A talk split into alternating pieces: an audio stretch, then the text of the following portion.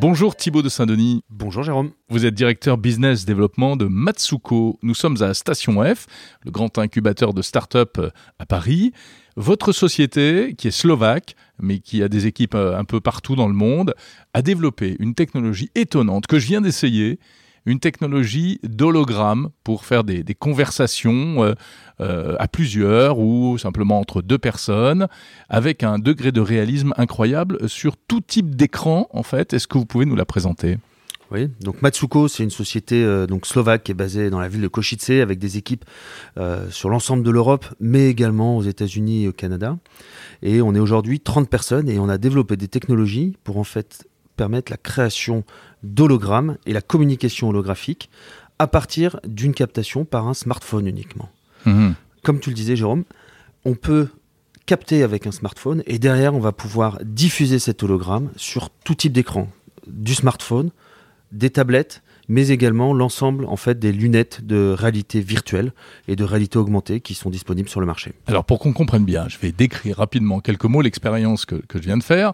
J'ai chaussé un casque euh, HoloLens de Microsoft, donc réalité augmentée. Tu étais euh, un peu plus loin dans la pièce avec un smartphone dirigé vers ton visage, comme si tu faisais une visio classique. Nous étions en communication, sauf que, eh bien, c'est ton hologramme que je vois apparaître. Donc un visage reconstitué que je peux attraper, que je peux mettre sur une chaise, que je peux mettre où je veux dans mon salon.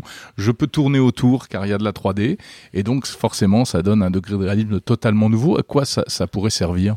C'est ça. Avec une seule caméra, en fait, on va pouvoir permettre de réaliser un hologramme. Donc en fait, la recréation complète et la régénération complète de mon visage en 3D. Ça permet de multiples expériences. La première, c'est finalement des présentations. Je suis euh, une personnalité et je souhaite en fait présenter un nouveau produit, je souhaite présenter euh, une nouvelle proposition de service. Oui, dans un cadre commercial. Je vais pouvoir en fait avoir avec juste mon iPhone devant moi me filmer et permettre en fait d'avoir un nombre important de fans, de followers qui vont pouvoir en fait se connecter et suivre ma présentation comme s'il m'avait en phase 2, mmh. puisqu'en fait je suis en 3D. Donc c'est quelque chose qui est beaucoup plus engageant et avec vraiment cette sensation de présence. La deuxième chose, c'est aller même sur la communication.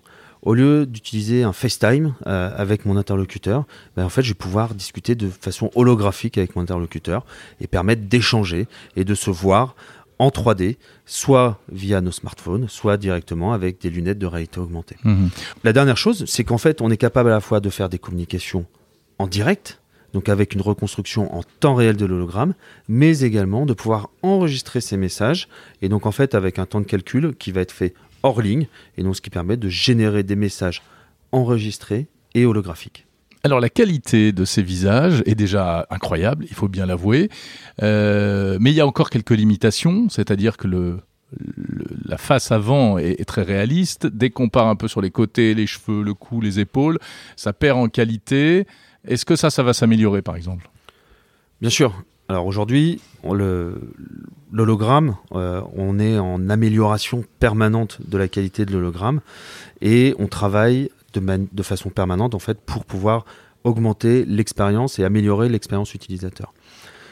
La qualité, elle est euh, par moments euh, un peu faible, notamment sur les côtés, puisqu'en fait mhm. sur les côtés il s'agit de reconstruction. Oui, c'est-à-dire qu'en fait, qui ne sont pas captées par la caméra vont être reconstruites par de l'intelligence artificielle. Donc à partir du moment en fait où la caméra va commencer à capter les côtés, on va pouvoir les reconstruire de manière réelle. Le travail, il va être fait maintenant sur deux axes. Le premier, c'est améliorer vraiment la qualité de l'hologramme, c'est-à-dire améliorer la résolution et améliorer le, nombre en fait de le débit, donc le nombre de, frames par seconde. Mhm. Et la deuxième partie, on va travailler en fait sur une partie artistique. J'améliore la qualité de mon hologramme d'un côté, donc c'est vraiment purement de la reconstruction, du calcul mathématique. Et derrière, j'améliore le côté artistique, j'améliore l'expérience pour avoir en fait une expérience vivante de mon hologramme et le voir bouger bah, comme j'en ai l'habitude, comme j'ai pu le voir dans les films. Euh, il n'y a, pas, a pas le corps, il n'y a que le, visage et le haut des épaules. Est-ce qu'un jour il y aura le corps? Alors aujourd'hui, on s'est concentré sur la génération de cet hologramme uniquement pour le visage. C'est là où passe la majeure partie, ou en tout cas la partie la plus importante de la communication. Mais ce qu'on souhaite, c'est demain pouvoir proposer, notamment pour un usage dans les métaverses, avoir un corps entier. Et donc en fait, on ne va pas le capter puisque nous notre notre usage c'est en fait de se capter avec un smartphone. Oui, donc, il faut que ça reste simple. Je ne peux pas capter mon corps en entier. Par contre, en fait, capter le visage et pouvoir recréer un avatar de corps sur lequel je vais coller un hologramme réel, c'est quelque chose qui fait partie de notre roadmap et sur lequel on, on travaille aujourd'hui. Donc ce serait un mix entre avatar et hologramme. Alors que par exemple Facebook a fait le choix euh, d'aller uniquement vers l'avatar, donc il n'y a pas de visage réel en fait. En effet, Facebook a fait le choix. C'est aussi un choix qui est lié à, leur utilisation, puisque c'est sur les réseaux sociaux.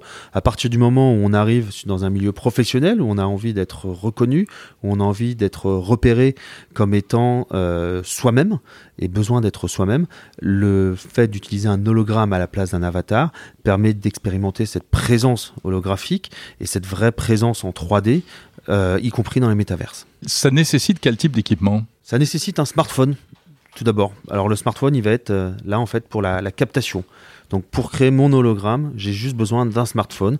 Je peux le tenir dans la main et l'avantage c'est qu'il va pouvoir, euh, je vais pouvoir créer cet hologramme n'importe où. C'est un peu comme si j'avais un studio dans ma poche. Alors il chauffe un peu hein, quand même. Euh, on sent que ça, ça, tire sur les, sur les ressources. Hein. Ça peut chauffer au bout d'un moment. On travaille notamment bah, sur l'ensemble du calcul. En fait, il va être fait dans le cloud mais euh, le téléphone est sollicité pour la partie captation parce qu'on va chercher à la fois la captation en 2D, mais hmm. également des données de profondeur pour avoir une, une création de l'hologramme qui soit la plus fidèle possible.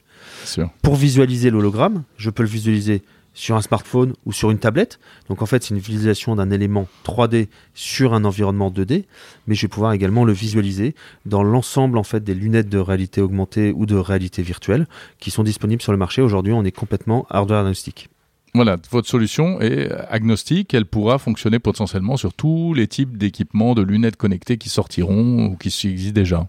Exactement, ce sont des choix technologiques qui sont faits depuis le début de Matsuko, de pouvoir proposer l'expérience au plus grand nombre en étant complètement agnostique en termes de matériel. D'ailleurs, comment est venue l'idée de, développer cette technologie? Il y avait un, un, besoin spécifique qui a été identifié ou c'est la grande tendance du métaverse? C'est quoi l'idée de base? Alors Matsuko, c'est une société qui a aujourd'hui 6 ans, euh, qui a été fondée par Matouche Kirchmeier et Maria Virchikova, qui sont en fait deux Slovaques, tous les deux de la même région, de la région de, de Košice, et euh, qui travaillaient dans deux domaines différents. Matouche, lui, était euh, sur le développement dans le domaine des jeux vidéo, donc sur du développement 3D, euh, et Maria, elle était sur l'intelligence artificielle et les émotions et l'interaction émotionnelle avec les robots.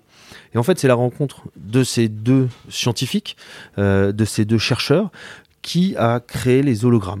Euh, à la fois la partie 3D et la partie euh, transmission des émotions est quelque chose qui a été très important. Et donc, ils ont commencé à créer des hologrammes. Ça, c'était il y a six ans. Mmh. Aujourd'hui, en fait, avec l'évolution, ils se sont orientés en disant que l'hologramme était clairement la communication de demain. Et les années les, deux dernières années qu'on a vécues avec notamment la pandémie, le développement du travail à distance et le besoin aussi de se rapprocher, de recréer du lien avec nos interlocuteurs, donnent raison à cette communication holographique, puisqu'en fait, les outils aujourd'hui sont très plats. Notre cerveau, il a besoin d'avoir des stimuli en 3D pour pouvoir en fait réagir au mieux.